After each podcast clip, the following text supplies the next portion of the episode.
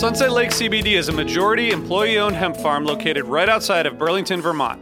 Before they started growing hemp, Sunset Lake Farms produced cream for Ben & Jerry's. Sunset Lake CBD doesn't use any pesticides or herbicides to grow any of its hemp plants, and they use organic fertilizer and other sustainable farming techniques to ensure the long-term health of the soil and to minimize their carbon footprint. So like all of us, my days are really stressful. By the end of the night, my kids are in bed, I'm taking a minute to chill, but I'm still unwinding. I recently started using the Relax Gummies infused with CBD isolate, reishi mushroom extract, and ashwagandha root extract. I'm really glad I tried these because they really helped me get ready for a good night of sleep, and I really think I sleep better, so I'd highly recommend it. So check out Sunset Lake CBD today at sunsetlakecbd.com and use the code HFPOD for 20% off your order. That's sunsetlakecbd.com and use the code HFPOD for 20% off your order. Farmer-owned, Vermont-grown, Sunset Lake CBD. I'm Victoria Cash. Thanks for calling the Lucky Land Hotline. If you feel like you do the same thing every day, press 1. If you're ready to have some serious fun for the chance to redeem some serious prizes, press 2. We heard you loud and clear. So go to LuckyLandslots.com right now and play over 100 social casino-style games for free. Get lucky today at LuckyLandslots.com. Available to players in the U.S., excluding Washington and Michigan. No purchase necessary. VGW Group. Void where prohibited by law. 18+. Terms and conditions apply. Hey, listeners. I want to tell you about a sponsor, Music Masters Collective. They're a nonprofit organization that produces unique music events, providing opportunities for fans and artists to meet and collaborate in an inspired and creative atmosphere. Every week, they host different events, all with the opportunity to learn from world-class musicians like Oteel Burbridge, Trouble No More, former members of The Band, Milk Carton Kids, Nikki Glaspie, Bill Frisell, Sean Colvin, and many more. This June, join the Fab Four, Joan Osborne, John Sebastian, Marshall Crenshaw, and a great group of faculty for the debut of Magical Mystery Camp. This all-inclusive, once-in-a-lifetime music vacation experience in the heart of the Catskills will be packed with nightly performances, workshops, speakers, song circles, open mics, and a lot more. If you're a performing musician at any level, bring your instrument. If you're a music lover, bring your good spirit. It's an amazing experience for individuals, friends, and couples alike. Registration is open, spots are filling up, so check it out soon. And scholarships are available. Check out magicalmysterycamp.com/helpingfriendly to learn more. Osiris.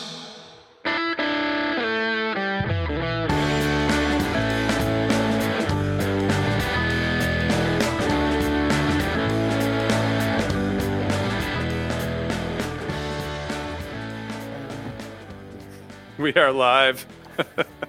Yay. This is quite an awesome crew we have here. Hey, I'm RJ. This is HF Pod, but more importantly, this is the collaboration that everyone's been waiting months for. Not Tab and Goose, but the collaboration between HF Pod, Always Almost There, and the Great Beyond. And we have representatives from all three shows here today. I guess I'll just quickly introduce everybody. Ryan Storm, say hi, Ryan. Hi. Hello. Brian, Jive Goose, thank you Howdy. For all you do. Welcome from Colorado. Neil, who is in Boston, and doesn't like his Twitter handle, but you guys know him as Majestic Hosewood. And then, of course, Greg Knight from the Great Beyond and lots of other things. Hi, Greg. Hey, Bruce is here too. Right, Bruce? There he is. Hey, Bruce. This is awesome already. We've been planning this for a long time. Just so everyone knows, we're going to be doing this after every Tab Goose show. And thanks, Ryan, and Great Beyond, and thanks to all you guys for being willing to collaborate because this is fun. All right, so guys, three of you were there last night. Brian and I were at home, so I'll just want to ask you guys what it was like, kind of getting ready to go into the show and all that, and anything pre-show that you want to share. Well, we got my intent was to get Peter's side seats as close as possible so I could get a good view of that new Vintage Vibe stereo console, which if anybody noticed, that's like the big blocky amp thing that the Vintage Vibe is sitting on now. very exciting addition to Peter's rig for me. But I was very happy with my seats. I was with my family as well as D from Always Almost There.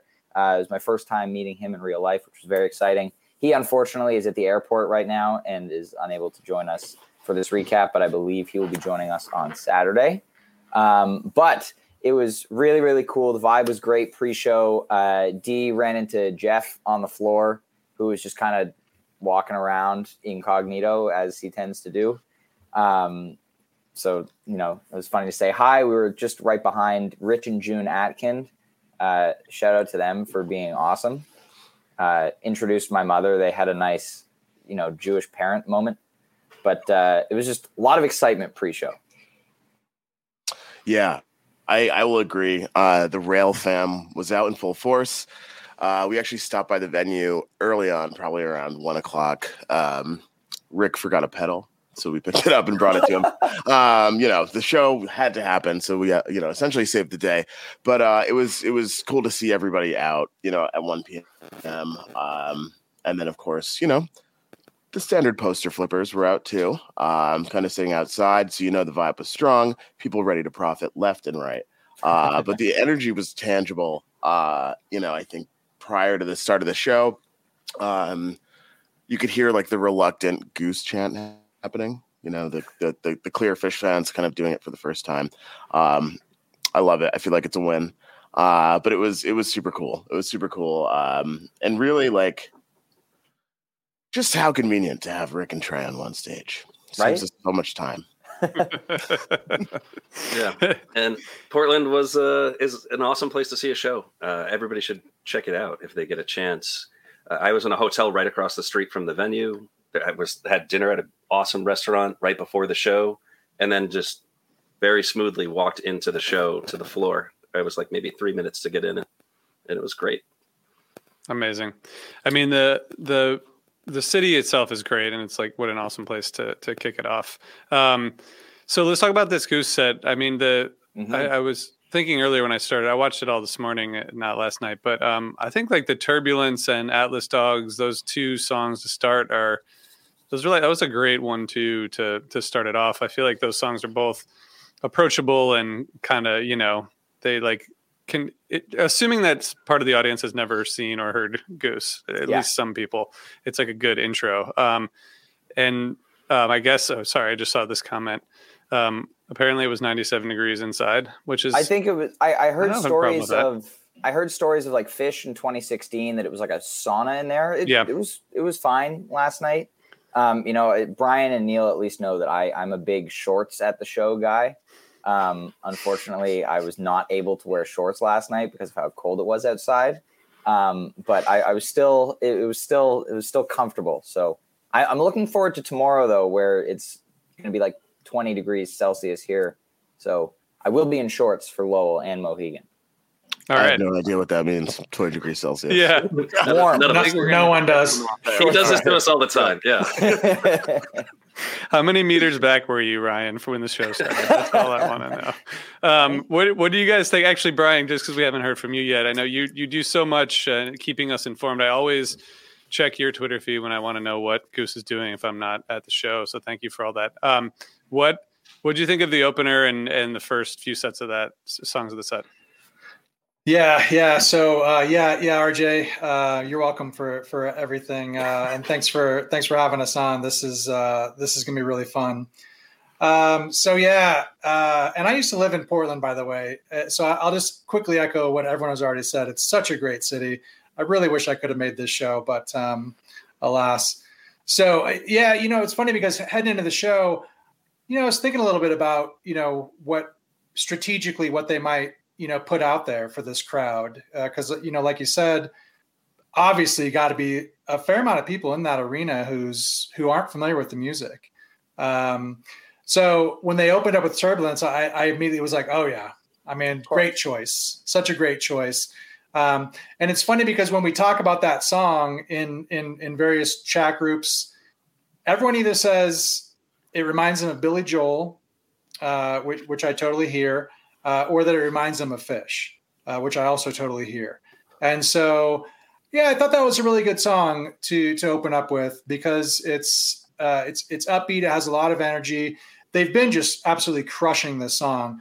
You know, whenever we review a show with Turbulence, it always ends up being kind of a talking point of how hot it was. We talk a lot about kind of our preferred song placement. And this is one where we're always saying, yeah, I mean, open the set with it, close the set with it. You know, it just has power. So yeah, and they crushed it. You know, I mean, I was immediately thinking that Rick especially just sounded great. You know, I was making a joke that, you know, he's clearly been putting in 10 hours a day, you know, on this off time, but yeah, crushed it. And then, yeah, I also noticed a nice little, I don't know, Ryan, if you noticed this, but just at the very end of the outro, Peter just with a nice gentle little final few notes on the piano. And it sounded really, really cool. I hope that, intentional or not, you know, I hope that's something that they continue to do, because I thought just a nice little touch at the very end. But yeah, fantastic opener choice. Loved it. Mm-hmm. Can I wholeheartedly disagree? Oh, counterpoint. I know Bruce has opinions on the beginning of this set, but yeah. I didn't really hear yours last night. Yeah, Bruce is disgusted. No, so I think, like, obviously, so proud of the guys, so proud that they are here doing their thing with Trey on a massive stage and performing the way that they are. As someone who's been seeing Turbulence in the Night Race since the Vasuto days, I love the song. And I like Billy Joel. If you want to join the show, you know, I like Billy Joel as much as I like Phish. But, you know, my thing is, I think coming out of the gates with a tour like this, there's a lot of people in the audience who are excited to see Trey, who have never seen Goose before, who maybe recognize that Arcadia song, perhaps Slow Ready for the dance moves on stage, mm-hmm. And a couple others, you know, loosely sprinkled in. Obviously, these guys are playing their music that speaks to them, that speaks to us. This is why we're podcasting. However, I do think that there's some merit to not necessarily coming out swinging with an Arcadia with horns. However, setting yourself up for success with something you know really well, like a Type 1 jam vehicle like Atlas. I think it allows you to, like, really loosen up, do what you know well, and really get the crowd on your side. And I think the Turbulence was excellent. But I do think that folks were kind of like, oh, I don't actually know what this song is. And Ryan, you probably know how many times Goose has played it live. It's not exactly wildly, like, accessible on Nugs, right? So it's not 9 times familiar. Right. And so in a lot of shows. So, you know, like, great start. I also think the guys are busy right now, so they're not listening, which is why I'm being so transparent here. But I do, you know, I think, like, right out of the gates, in my opinion, and maybe this is just because I used to go to a lot of hip hop concerts, but, like, you want to grab the crowd immediately. And I feel like the music was excellent, but I think there was a little bit of a question mark. And because of that, the engines didn't really start revving until Electric Avenue. Interesting. So, I mean, I just did a quick little check on Elgoose.net, and Turbulence has been played 9 times since it was debuted 39 shows ago. So I think that's still, like, a fairly decent amount. It's accessible if you look through this summer's and this fall's shows. And I think, you know, your point about them opening with a hit like maybe Born or Hunger Side or Slow Ready, etc. I feel like opening with Turbulence is actually a better move, because you go with a song that people aren't expecting. You know, that's like, you know, Phish going and, you know, they're in this situation and they're going to open with Farmhouse because it's their most streamed song on Spotify. Like, that's not always. I wouldn't make that suggestion. No, definitely not. Correct. It's not always the right move to go with it. And I think Goose really executed, you know, the pre-Trey portion of this set incredibly well, you know, in terms of this is the first night of the tour. We're going to appeal to the Phish fans that are watching on the webcast. We're going to appeal to the Phish fans that are in the audience, you know, the people that are not 100% sold, if you will. And so I think these first 5 or 6 songs, like, you know, you get Turbulence, you get Atlas Dogs. Again, RJ mentioned both of these are fantastic songs, showcases, you know, the band's songwriting, couple of, you know, more unique vibes, at least, you know, everyone in the band sounding very precise, very, very fantastic. And then we dive into Flea, which then you get like the goofier side of the songwriting, but the trade-off there is, oh, here's our first jam of the night. Here's our first piece of extended improv. And they built like, you know, they immediately like, hi, we're Goose. We're really good at tension release builds. Here's 15 minutes of some really phenomenal tension building. And, you know, they deliver in that Flea, you know, just peak after peak after peak. Crowds seem to be digging it. But I think the way they started off the set, it was like really, really well. I'm guessing they're going to be taking it a different approach to it as the tour goes on. You know, once they're like, okay, people have been webcasting for 3-4 nights now. Maybe we don't have to be as, you know, planned or like we don't have to be marketing to new fans as much. But I think this was an amazing way to start off the tour to a bunch of new people. So thanks, Ryan.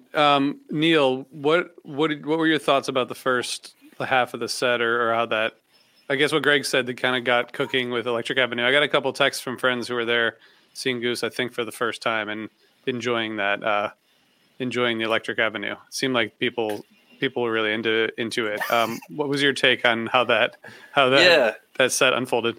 You know, the funny thing is, I do agree with Greg. Like, I think they could have come out swinging, and I was like expecting them to come out swinging. And when they played Turbulence, I was like, wow, I wasn't expecting that at all. But I love the tune, so I was really excited about that.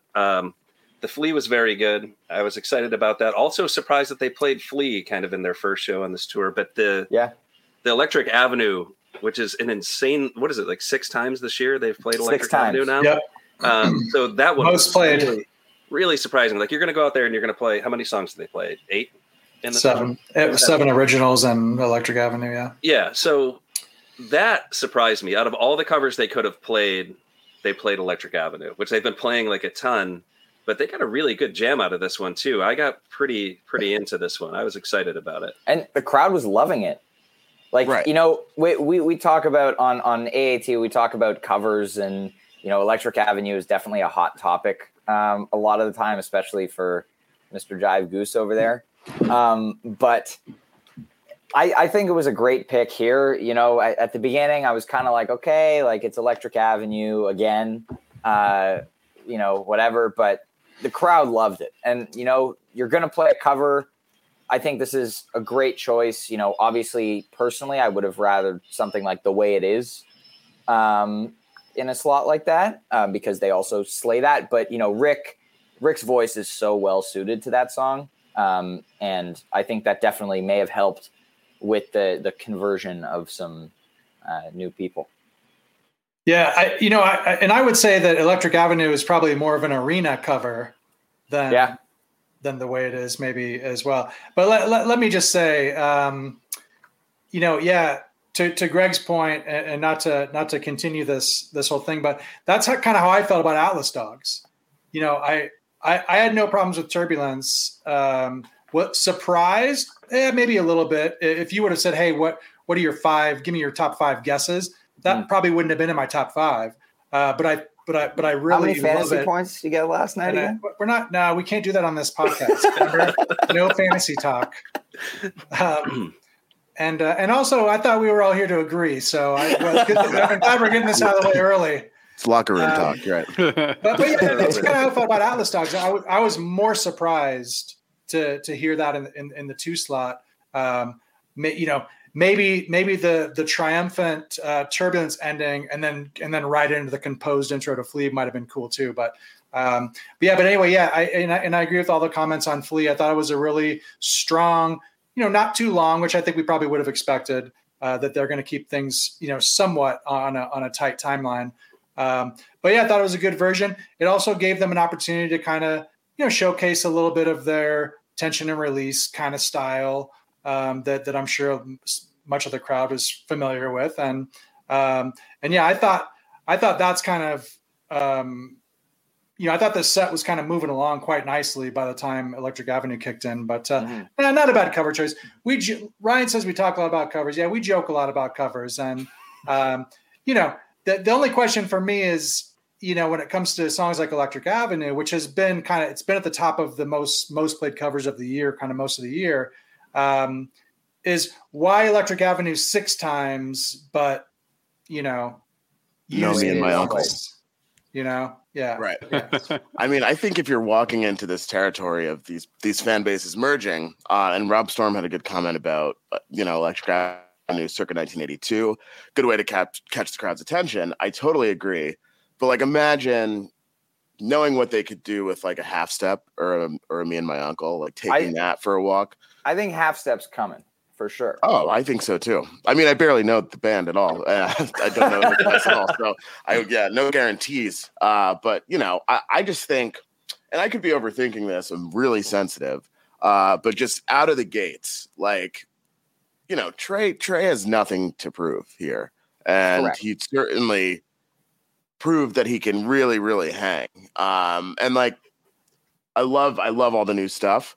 But I just, you know, I think, imagine if there was a Jive One in the first. You were looking for some. The energy would be through the roof, you know. And yeah, and like, listen, yeah, life can't be all bangers. I get it, but I think well-placed bangers. Greg, there's some doors. Greg, do you know? Do you have any insight into kind of how they got prepared for this tour, just in terms of repertoire, or is it really just like rehearsing as any tour? I mean, and I guess that's related to, do you think the song selection and rotation will be similar to usual? So I think for the most part, it was actually business as usual. There was not as much opportunity of collaborative rehearsal. I think the idea going into this was that there would be more.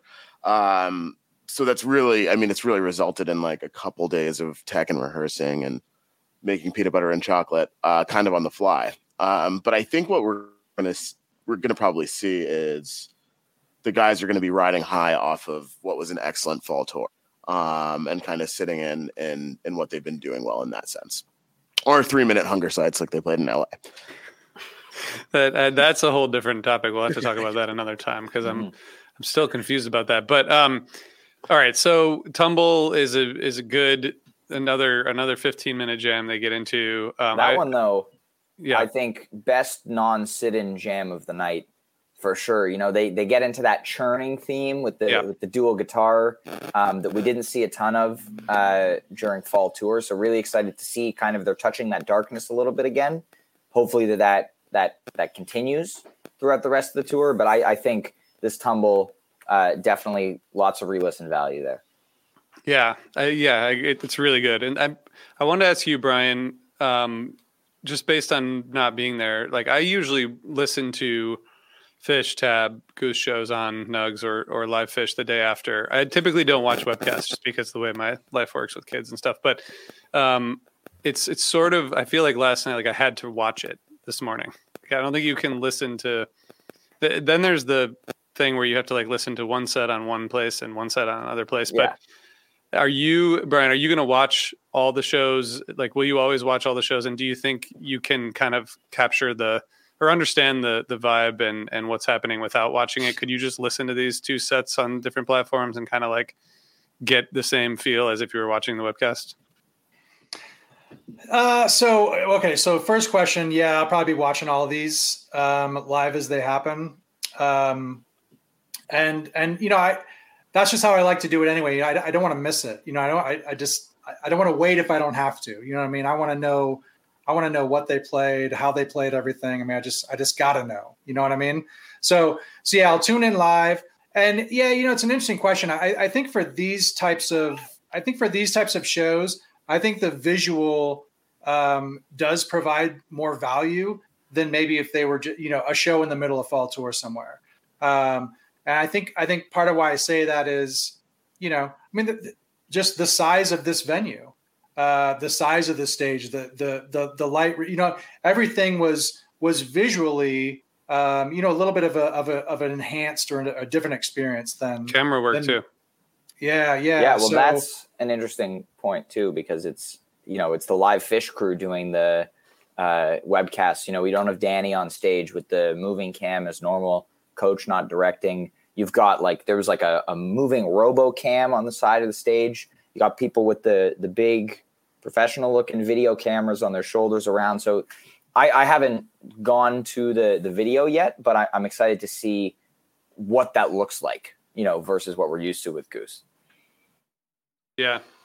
Yeah. And, okay. Well, I guess anything else, Brian, on that point before we keep going? No, I think that sums it up. Yeah. I mean, I think everybody is going to want to watch these if at all possible. Yeah. Yeah.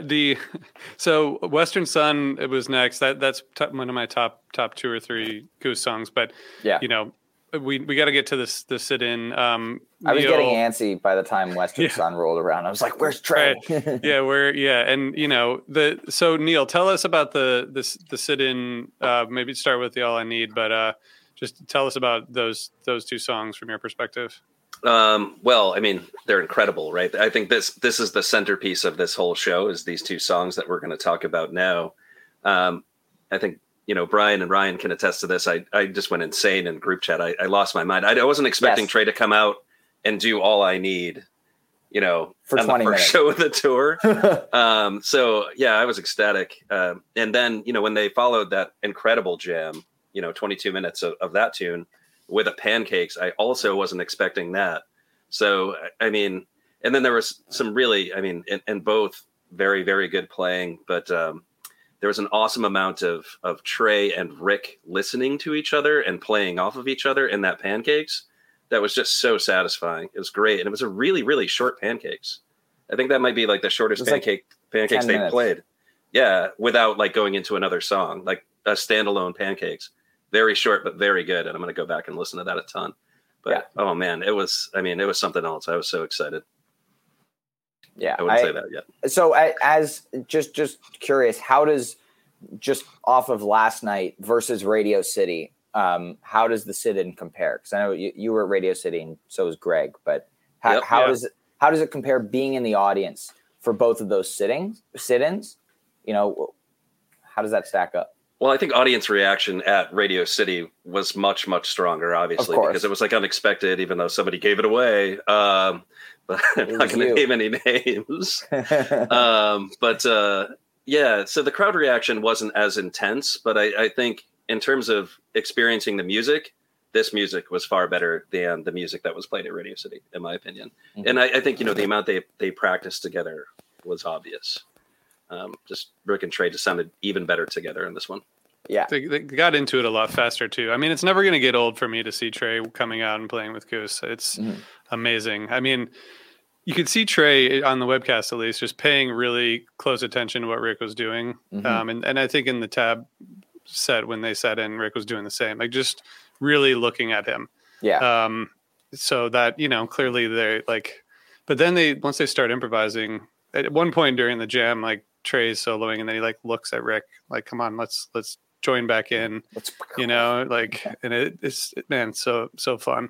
Also, I think Trey is also, based on conversations I've had and what I've heard, like he's a fan of Paige's synths, you know, and he likes the effects, and you could tell last night that he was really into the clav. He was into he was like really into that. Yeah, Ryan, what were your what'd you think of that All I Need? So I basically was just, you know, losing my mind for 20 minutes. It immediately exceeded every single one of my expectations. You know, at Radio City for Hunger Site Arcadia, Trey had all of the chord changes taped to his amp in front of him. It was clear. There was very minimal preparation there. This one, you know, from what I've seen, he just had a teleprompter for lyrics, and that, you know, it seemed that he was very well rehearsed on All I Need. Knew the riffs and, you know, where to go in the song, which was really cool. You know, I guess he's been spending some time over the fall, like listening to tapes and learning the songs, which, you know, is very, very exciting. And it's crazy because, you know, they weren't, you know, Greg, you mentioned that they had very minimal prep time together, which is really interesting because they sounded like they've been playing together for so long. Like Rick and Trey, especially, you know, we keep talking about, my dad likes to use the word guitarmony. That kind of like Allman Brothers-y sound with the dual lead guitars just absolutely dialed into each other. And Rick and Trey had that all night, which was incredible. And yeah, that clav part of the jam when, you know, Trey and Rick are playing off each other, like crazy. And then Trey turns over to Peter and is like, you know, on the wah with that like crunchy tone, like kind of trading licks with the clav. Like it was just, it was crazy. And they got into that darker jam and peaks and just, it was incredible. I you know, losing my mind. Greg, were you losing your mind? I was. Yeah. No, you know, I think watching such an experienced improvisational musician like Trey really navigate a long jam with Goose was pretty special. You know, there were really some of those Jedi moments where he could drive things in a certain direction that was very subtle. And I'm thinking, you know, if I'm an apt musician like Rick or Peter, anyone in Goose really, like, and I've been listening to Phish for my whole life, I think you kind of have that like subtle, I know where this may go. I know where Trey may want to take this. And it's got to be pretty cool, I think, for Trey to be playing with some musicians who kind of understand that. And they're not just the other three guys in Phish. And so to kind of hear things go in a direction that is naturally Trey and have Peter follow and Rick follow, it didn't sound like it was just kind of classic Goose, which was super cool.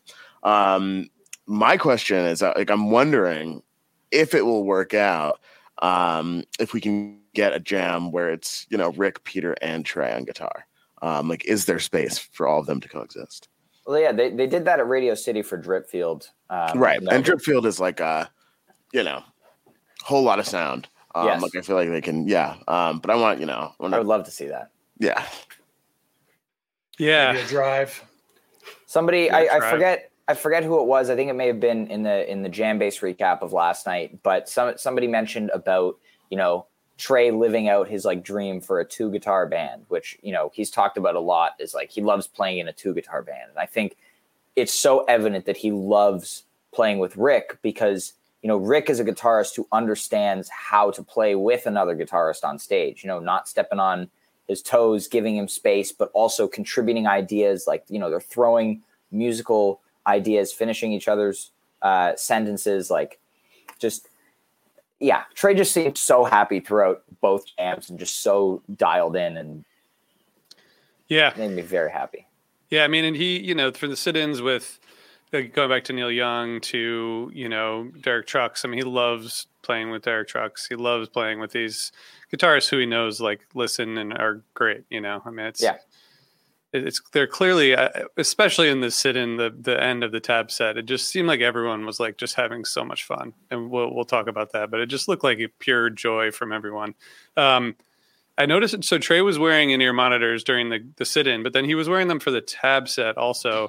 Like, he doesn't wear them with Phish, and I guess I don't know when that started, but I knew that he never had until recently. It was the second time in his, I think, second or third time in his career. Yeah, he wore them Mexico 2020, I think, is the only time he's worn them with Phish. We had the pleasure of seeing some of the crew after the show. And our good friend Sam was doing monitors, you know, and he said Trey walked off after his set with a big smile and said, you know, we've almost got this figured out, which I guess is positive. But yeah, it should be interesting. I had no idea that Trey didn't play with in-ears. And it should be interesting to kind of hear him enter this world. Mm-hmm. Yeah. It. All right. So the Tab set. Do you guys have thoughts? I mean, Ryan, I know you've seen Tab before, right? Twice. Yeah. Twice. Neil, have you seen Tab? Are you familiar with Tab? That was my first Tab show. I've been seeing Phish since 1993, but that was my first Tab show. And like, my brother was joking before the show we went together. He was saying, like, you know, Trey finally tricked me into going to see Tab, but I just had never gone out of my way to do it, and I'm glad that I did. But. Yeah, I mean, it's a different experience. I think Tab shows are so fun. They're like, my wife, who goes to a lot of Phish shows with me, also, she loves Tab shows. It's fun, it's easy. It's like, you're not going to really get those moments when you're like lost in what's going on. Like, if you like songs and you like horns, like it's great. And that's how they started that set last night, which was all sort of, you know, classic Tab. Any highlights from you guys before we talk about the sit-ins? Everything's Right was awesome. You know, Trey had some amazing playing in that. Momo with Desron live blew me away. You know, Desron was really kind of what I was zeroed in on. He sounded great from where I was sitting, but yeah, he was just holding down that low end. It was awesome. I thought it was great.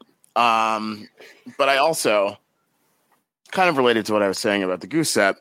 I think Set Your Soul Free really out of the gates. It was like, okay, this is why Trey is so good at this. You know, like Trey came in and commanded the room.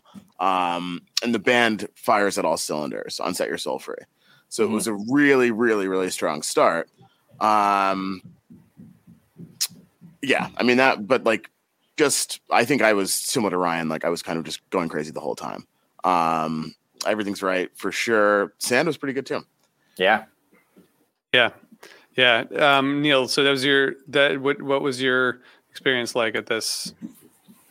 Well, so it was interesting for me. I had to move. There was some like aggressive crowd movement going on where I was, and it became inhospitable. So I had to move back by the soundboard, which was interesting. So that was like right around MoMA Dance when I did that, and got back there and kind of settled in. And yeah, I enjoyed it. It was pretty good.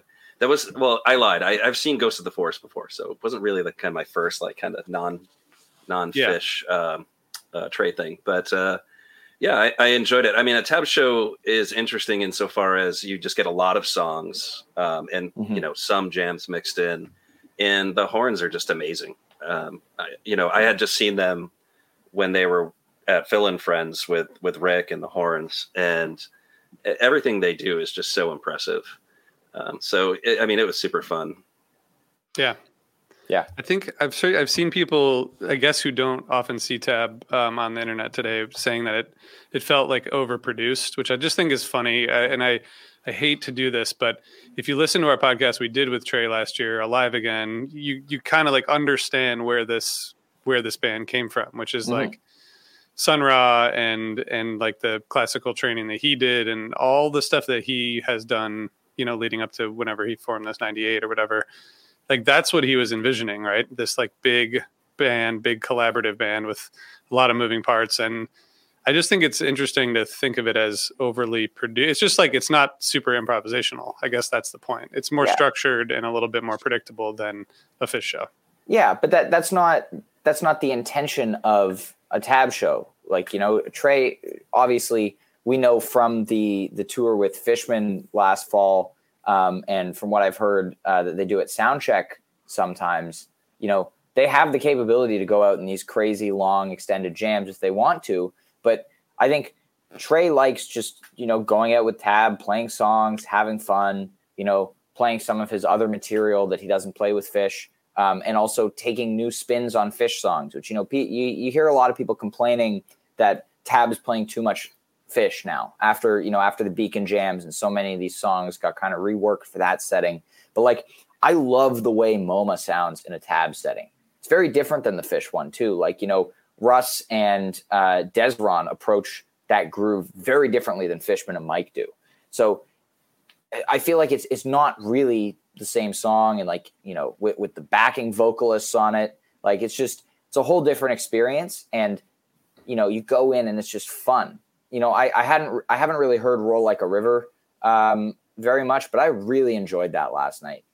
You know, I think watching part of the webcast from Chicago a couple of weeks ago, I really enjoyed, you know, some of the newer, the Mercy songs, a couple of the ones that he played. So I think there's a lot about Tab that's amazing, and you shouldn't be going in expecting a 25-minute Everything's Right, because that's not what you're going to get. You go in expecting to have a lot of fun with a lot of 8 to 12-minute songs. Amazing. Yeah. I mean, they're executing compositions, essentially.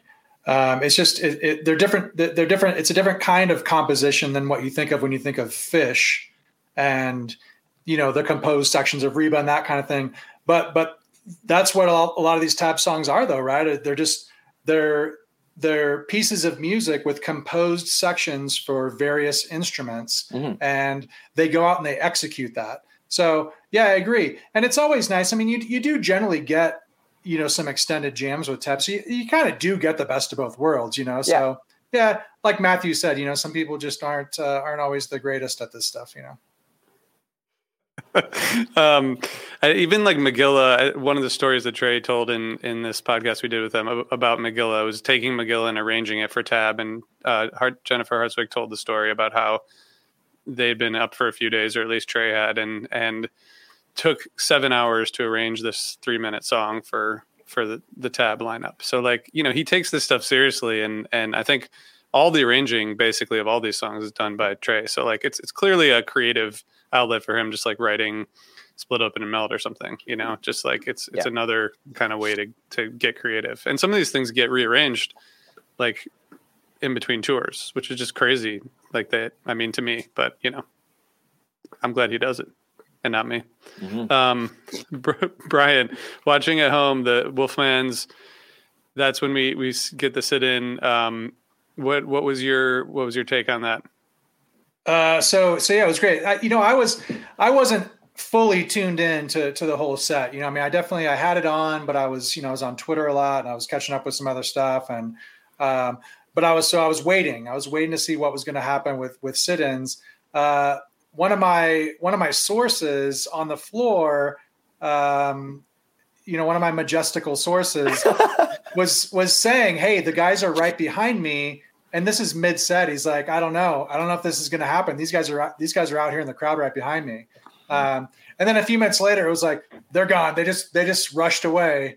So we started to get excited, and I loved seeing them come out for something like Wolfman's. You know, and just another bunch of questions that we had. You know, what will any Goose members play with Tab? Like, what does that look like? And, you know, what are the potential song choices?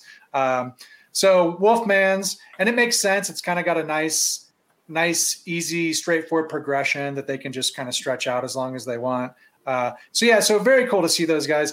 Let me just say one more thing about like Trey and Rick. What's so crazy about Trey is watching him, his eye, he's not looking at Rick's hands. Mm-hmm. You know, a lot of times when you see people, you know, playing together on stage, guitar players especially, they'll be staring at each other's hands and the fretboard.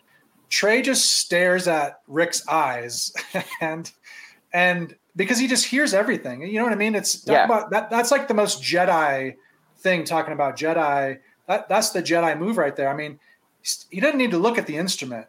He's looking at his eyes, and he's probably picking up something emotively through the eyes as well, but he's just hearing everything. And from hearing it to reacting to it is so fluid and so quick. You know, it's really impressive.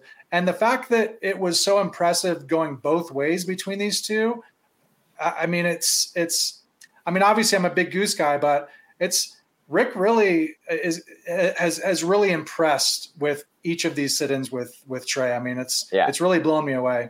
Just for the record, anybody who may doubt Jive Goose's credibility talking about Trey and Phish, he did the whole winter 1997 European tour.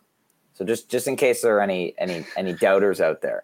We should have had you on for 2017-97, Brian. Fuck.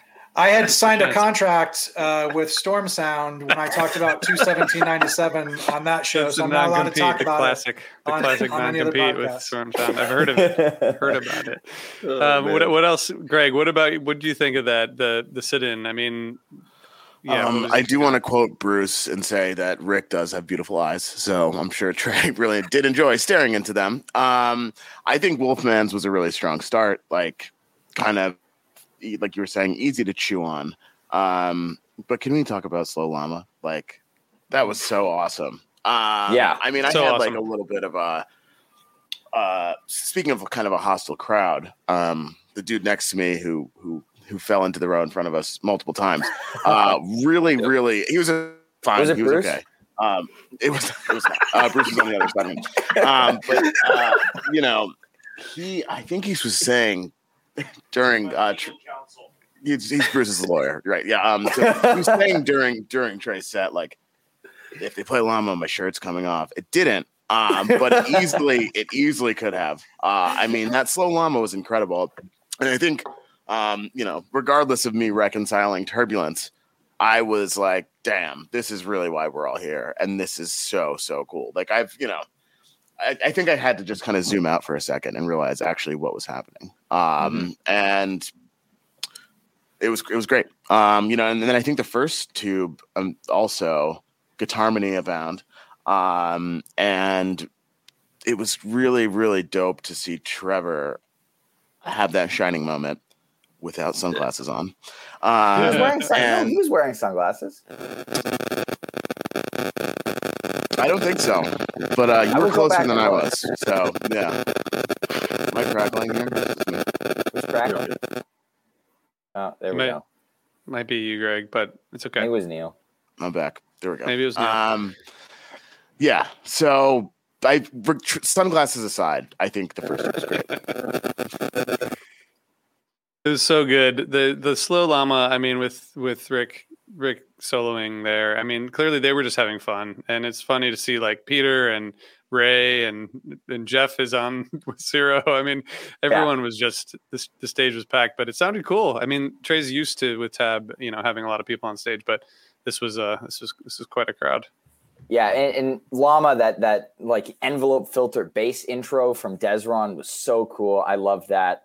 But yeah, during Llama, you know, I was like, where's Trevor? Like, is he just side stage? Just like, you know, yeah.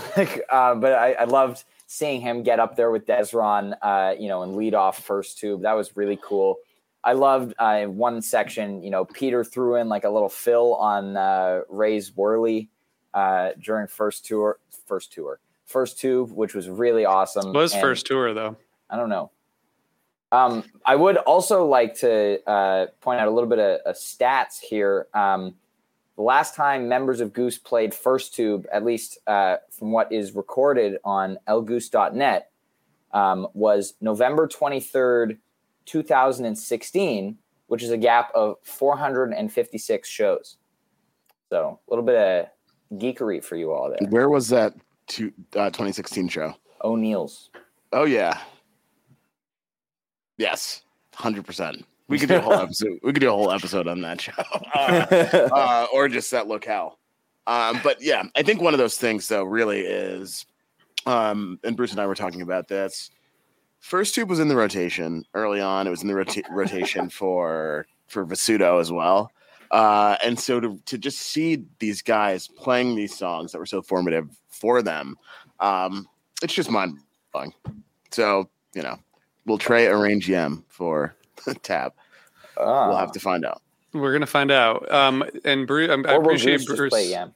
I appreciate Bruce constantly commenting. But Bruce, you do need to show up and talk at some point this tour. So this is a contractual obligation. What do you guys? This is a good question from Andrew, who's watching on YouTube. How was the vibe in the crowd? Did it feel like a mixing of parties, or was it just a bunch of people hanging out? And what was it like from everyone's perspective? People were really, really excited. You know, I think definitely we talked about, you know, Tab following Goose, maybe a little bit of a lull in terms of, you know, what's going on stage. Like, you know, you go from that All I Need Pancakes to then, you know, an hour or so of just amazing Tab stuff, which it felt like, you know, some of the crowd maybe was a little bit less engaged for that. But, you know, once they got on stage, you know, Wolfman's, I feel like started out a little bit rocky, but as they got that jam going, it was just the energy built. And, you know, as the jam peaked, it was just, everyone was like, yeah. And then for the whole encore, the crowd just felt like so dialed in, so excited about what was going on. It was incredible. Yeah, I like how that, I mean, it seemed to me in both sets that it started pretty slow and crowd involvement was pretty kind of mellow. And then as each set went on, it got more and more kind of amped up. But that second, the Tab set definitely had an arc to it where it really ramped up fast towards the end there. That's awesome. And maybe there's a comment from Brian, the chomper level was very low. Sound was great. I feel like those things might increase over time as we get further away from Portland, Maine, you know, once you get down to like Mohegan and Fairfax, and, you know, you might have more people talking, but hopefully not. I do think if you're going to this show, I guess there are people who are going just to check it out and see what it's like, but I think you have to to really like want to see both of these bands to go to the shows. But you know, we'll see what happens. What do you guys want to see in terms of collaboration on either side? Or like, I'm sure we all have lots of things we'd like to see, but what comes to mind first? Neil, what you start? I don't know. There's a few things that I'm looking forward to that I'm hoping happens. I think there's some speculation out there that a Ghost may be played. And that would be cool if that happens with Goose. I'd be really excited about that. I don't know, Trey doing Wisteria might be pretty amazing. So if that happens on this tour, I'll be more than happy. But those are the two things I think I'm looking forward to. Mm-hmm. Brian, what about you? So, you know, I'm really excited to see the horns come out during Goose's set. I just feel like that's got to happen at some point. So a lot of choices for that particular sit-in. Greg, you mentioned Jive One earlier. Jive One's one of my hopes for having the horns come out and play with. I think that would be super sick, especially the jazzy parts. And I think that would be really awesome. And then we were talking about this earlier during that kind of encore, that Tab encore where all of both bands are on stage. Maybe a Goose song gets played at some point during that, that would be really cool. So I mean, look, the awesome sit-ins are going to happen. Now it's just like, what songs are we going to get? And it's going to be amazing either way, no matter what they choose. Ryan, do you have thoughts on specifics? Yeah, I did just kind of give that away. But I do want to see definitely Brian, like I want to see in that Tab encore slot, like they all play a Goose song. And I would love to see Trey play a Phish song with Goose. Like I think, Neil, you mentioned Ghost. Ghost would be incredible. Trey with Goose. I feel like they would kill that song. Clav. I think also Jive 2 with one or all of the horns would be great. You know, we have the experience of hearing that when they did it with Grippo, which was phenomenal. And I would love to see if they get like James out there for like a long jam as well. Like, you know, with Grippo, they had that Creatures, they had that opening Flea where they got into that extended jam territory with the sax. And I would love to see that happen again. Fifth of Beethoven with Grippo was phenomenal. So it would be cool. And then with Tab, I would love to see Animal with everybody as like a show closer. I think that would be awesome. Nice. Greg, do you have anything to add? Dark Horse with Zero. Oh, nice. On flippers. You know, I also think, I think definitely a dark horse with percussion because Goose had percussion, you know, in and out over the years, and it really always augmented, Dark Horse. And what is Jeff to you? I think Jeff mentioned it yesterday that he really, really had a blast playing with Zero. So I think that they're going to be super locked in. And they've actually had very similar training to get where they are. And so I think they have like this mutual admiration society. I think a classic Hot Tea with Tab horns in the similar style of Radio City would make a whole lot of sense. And then I think both bands combining for 2001. All right. All right. Yeah, we got to hear some of like the horns like they were arranged on the album, right? That's gonna. It seemed like that would happen at some point. But this all sounds great. I'm just excited to watch and listen to another show, and you know, a matter of hours or days, whatever. It'll be soon. But most importantly, the collaboration that everyone's been waiting for, like I said at the beginning, which is the combination of our three shows has happened. So, you know, Tab and Goose is cool, but you know, Got nothing on this. All right, guys, thank you guys so much. Thanks everybody for listening and watching. We had an awesome crowd. Thanks for contributing all the comments. We'll be back again. I guess that's going to be Saturday, 3:00. Let's talk about the Friday night show. And, hopefully we'll get this crew and maybe some others in here too, to talk with us. So, and we'll be releasing all these shows via audio through all the shows. So all of them. Every podcast. So tell your friends. There are like 18 different ways to watch and or listen to this. At least we're trying to cover all our bases. All right, Greg, Neil, Brian, Ryan. Thank you guys. Thanks everybody for listening and watching. See you guys soon. See you Saturday. Later, y'all. Peace.